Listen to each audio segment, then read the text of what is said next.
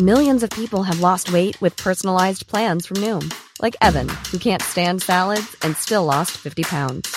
Salads, generally, for most people, are the easy button, right? For me, that wasn't an option. I never really was a salad guy. That's just not who I am. But Noom worked for me. Get your personalized plan today at Noom.com. Real Noom user compensated to provide their story.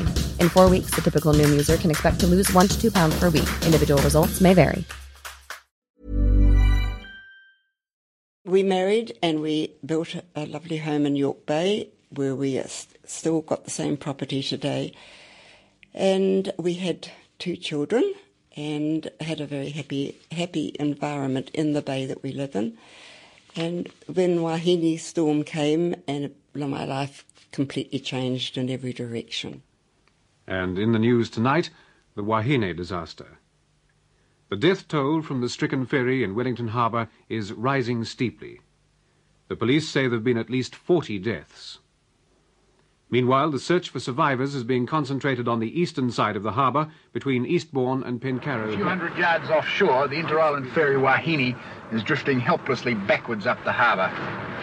Most of the time it is obscured by driving rain and sleet and spray whipped up off the sea. But a few moments ago it was visible, clearly visible from the shore, and it appeared to be moving slowly backwards towards the rocks a few hundred yards from the shore. In contrast to one of the worst storms New Zealand's ever witnessed, it's beautifully calm this morning in York Bay, where Eastbourne resident Margaret Rankin lives. Margaret will never forget the Wahine sinking in the Wellington Harbour on the 10th of April 1968. As a VAD or volunteer aid detachment with the Red Cross, Margaret was determined that her community would be prepared if disaster struck again. Margaret went on to establish the first civil defence team in Eastbourne, earn numerous Red Cross awards, and in 2009 became Wellingtonian of the Year. In their original home, in the same room that lost its roof, Margaret recounts the longest day of her life.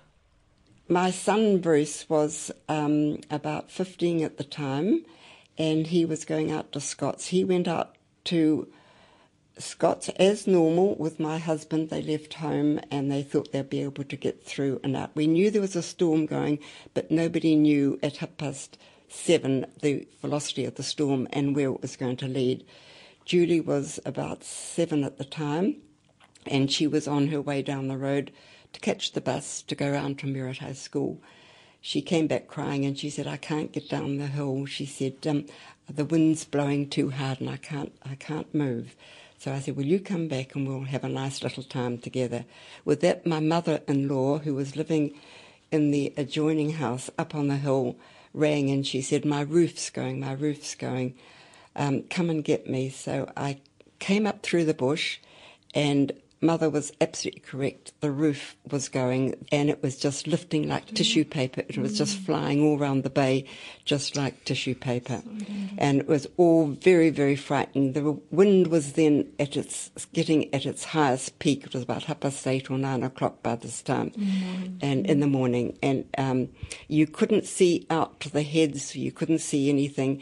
It was just a tremendous pour of rain and wind and velocity was so strong with the downdraft and the pressure of the wind, the bush just didn't seem to exist at all. It was just, um, and as I said, the noise, you just couldn't talk through it. It was, it was just, just terrible. a roaring. Yeah, just the roaring of the wind. Mm. Uh, a beam came through the, the ceiling and went through the main window and the whole room later became awash with water, and the room was was just completely devastated. This is the house we're sitting in. This right is now. the house that we're sitting in at this moment. Yes, and, and, looking out there and through that window, that window just didn't exist at all. It the the beams had gone straight through it.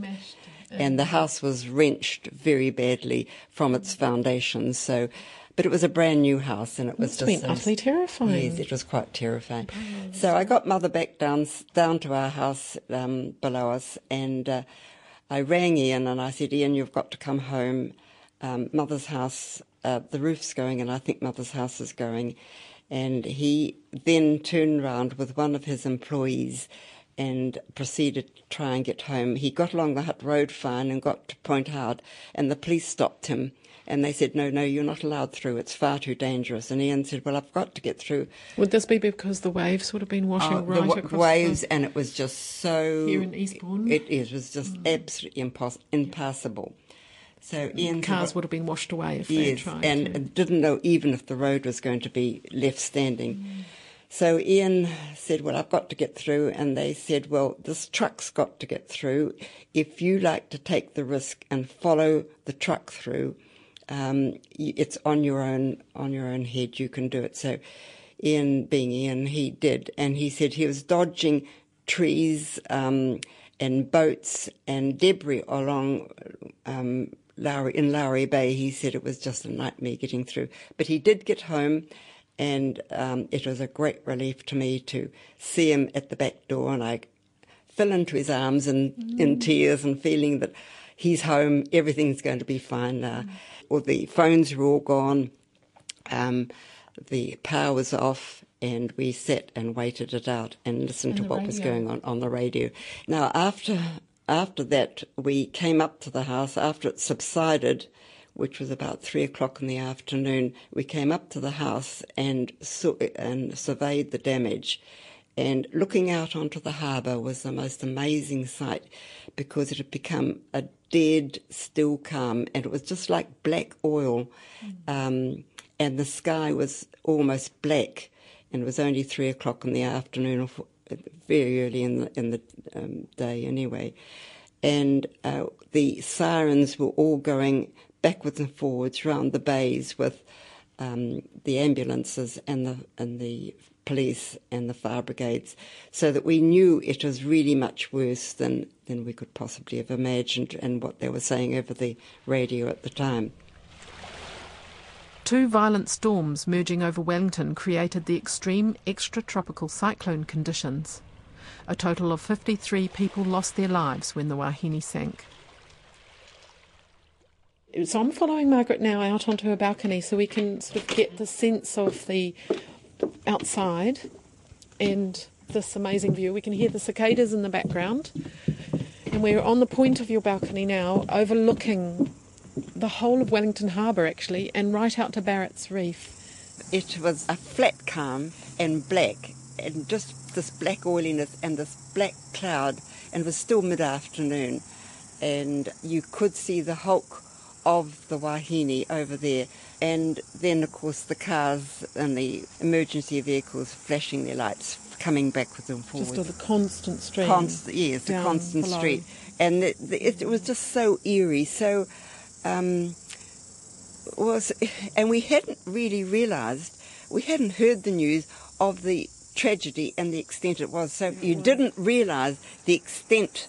I mean, you didn't know that those people had all been lost round on, on Pencarrow cliffs on the on the on the shoreline round there. You did we none we knew none of that. We just had that that very strong sense of of tragedy. Something ominous had happened, and uh, it wasn't until it all transpired later on in the evening and people started to. Um, How devastating it was. Yes, yes, and babies had been separated from mothers and all the rest of it, and um, Awful tragedy. oh, yes, yes. But, And some incredible life-saving stories as Oh, well. Oh, yes, yes, and, and people from your own communities and the, around the bays here Yes, actually yes, jumping in and helping. Yes, yes. Oh no, they they did.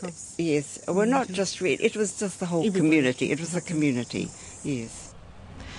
And in the same spirit of community, Margaret and her late husband Ian became the backbone of the Red Cross and civil defence movement on the coast.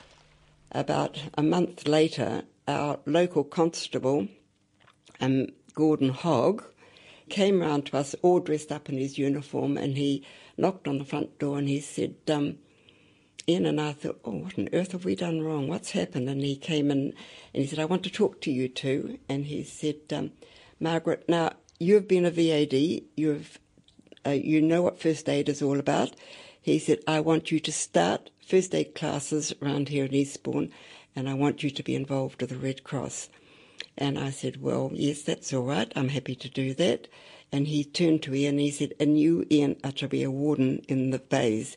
He said, What I'm doing is that I'm going round every bay in the area. He said, I'm setting up wardens posts in each area so that everybody knows where to go in an emergency and everybody is to be a trained person to know how to care for the community. In first aid, and this was the beginning of the civil defence. Now, this mm, was community. the actual beginning of civil defence, and later on, civil defence emergency management seemed to follow, and to my mind, it is still as valuable today as it was in those days back then.